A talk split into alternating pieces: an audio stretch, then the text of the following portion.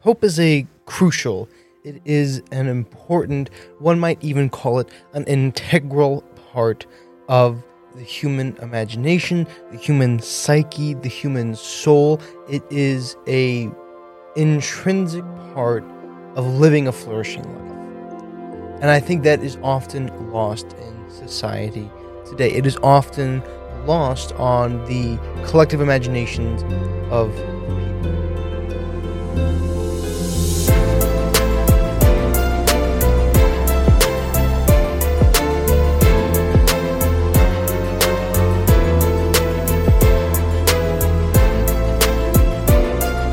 Folks, welcome here and welcome back. For the first time, I should say, this is the inaugural episode of the podcast. Um, this is Principium Spoken. I'm not sold entirely on that name yet. Who knows? We might change it in the future.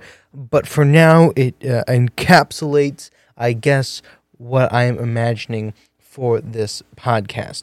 This is only exclusively on this Substack. This is the only place that you can listen to it. So thank you for being here. If you're listening to it, uh, I really appreciate you. You are, in some ways, the elite members of the Classic Life podcast, of what I'm now calling Principium Publishing or simply Principium um, at large. You are the most cherished members, I guess, of my organization, of my mission, of what I'm trying to do. So I appreciate you being here.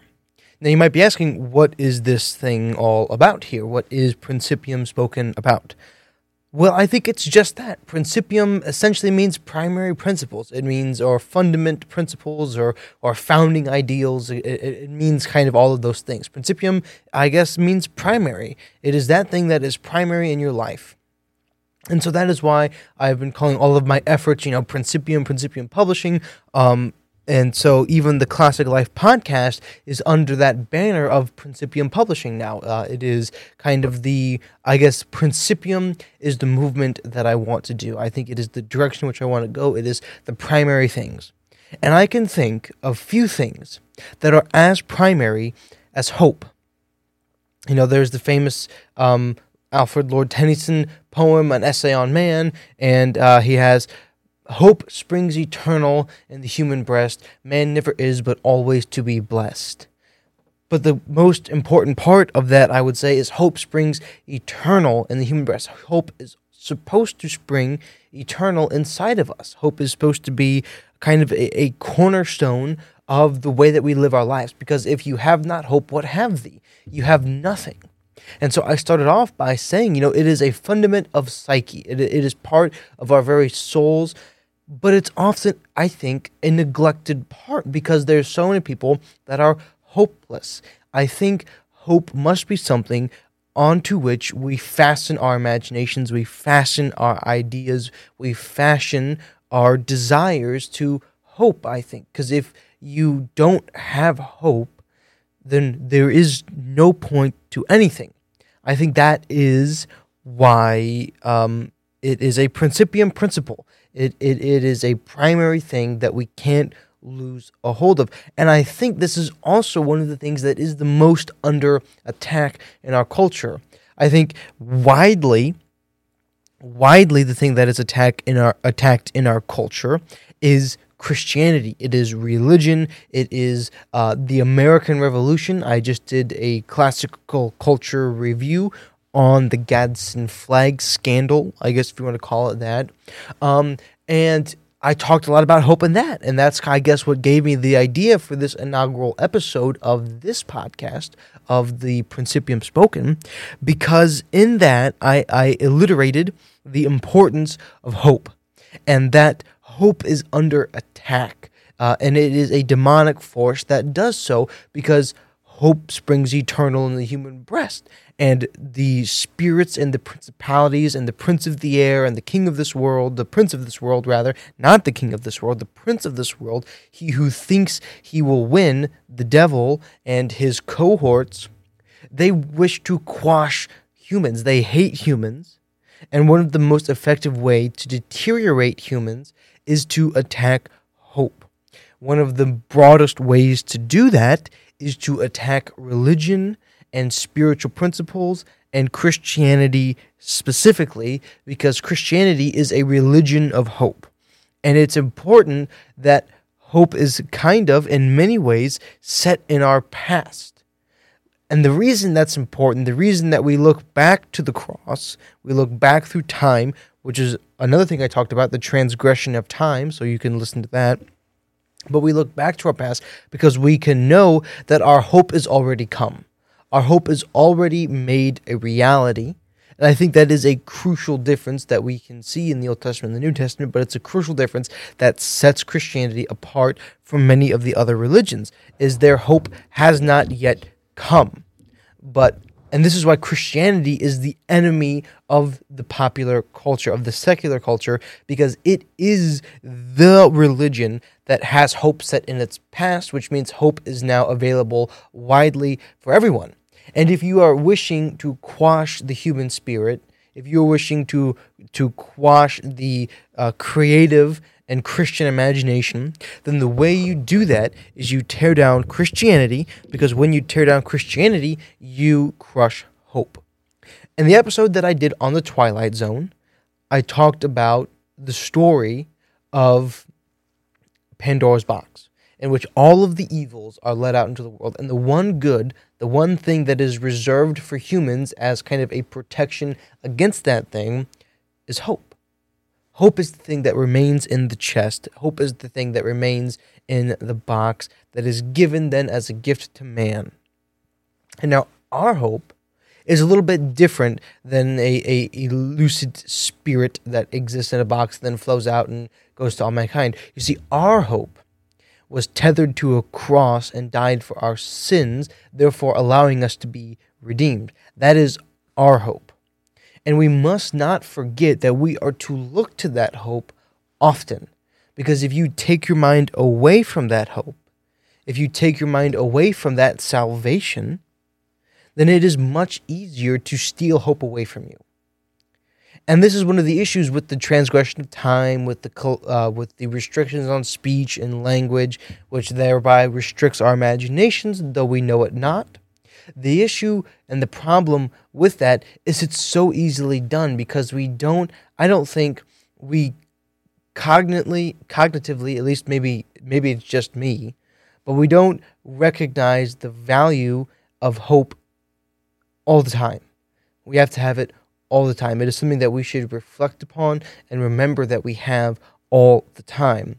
And and why might I say that people don't value it because obviously people they value hope. But I guess I say that we don't think about hope a lot. We don't we don't value it maybe as much as we should because it's so easily stolen away from us. And then we don't realize why have we lost hope. And now why might I say that we have lost hope? Well, maybe it's just the circles that I run in and, and the people that I encounter, but eh, eh, and maybe because it's I kind of have my mind and my eyes set on a lot of political things. And so maybe I'm not talking to anybody here. Maybe I'm just talking to myself. But I think that in our culture, we have lost a lot of hope. And I think I can point to, you know, the political uh, realm right now, and, and and that a lot of people on the conservative side have kind of lost hope that you know it won't matter, the next elections won't matter because things will get stolen, and and then I can point to you know college students and a lot of younger middle aged people um, that are um, at astronomical rates of depression and anxiety. And then I can point to the middle to later aged people that are killing themselves en masse in the deaths of despair, which is literally lowering the life expectancy of the American people. And so I guess that's why I think that there is a, a need to remember and recollect hope. And I think it's a very easy thing to do. And I think it's really just reflecting back that, listen, guys, our hope has already come. He is already here, and He has already done the deed for us.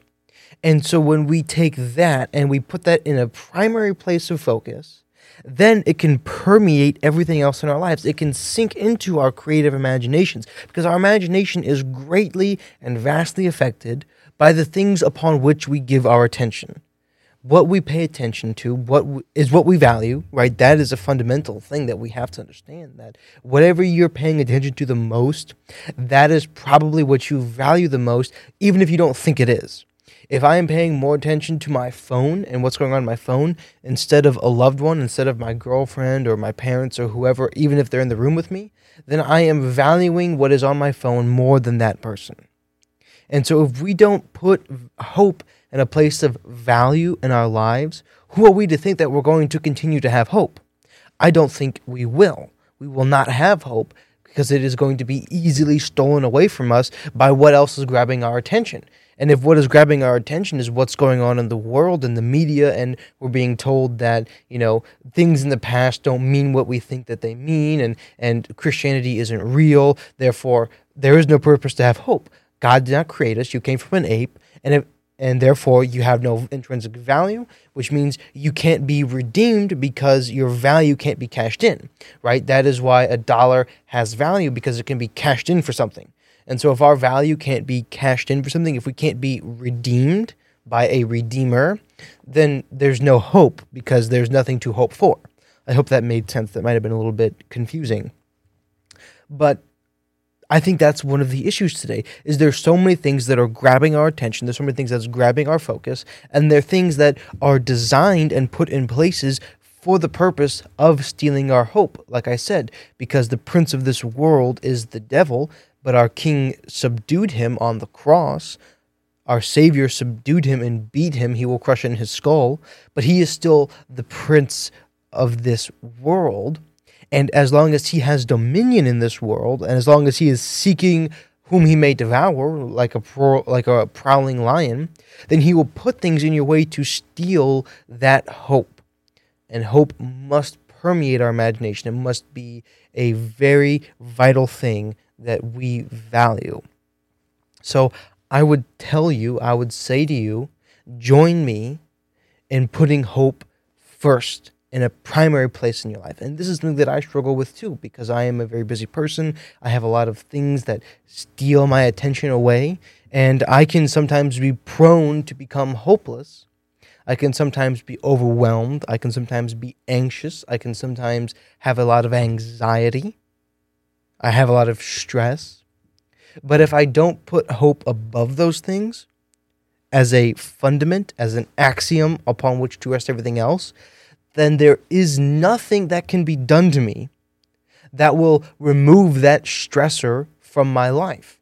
And this is why I think therapy doesn't work the way it's being done now because they are not putting hope at a on an axiomatic level at a fundamental level. They are not putting hope there.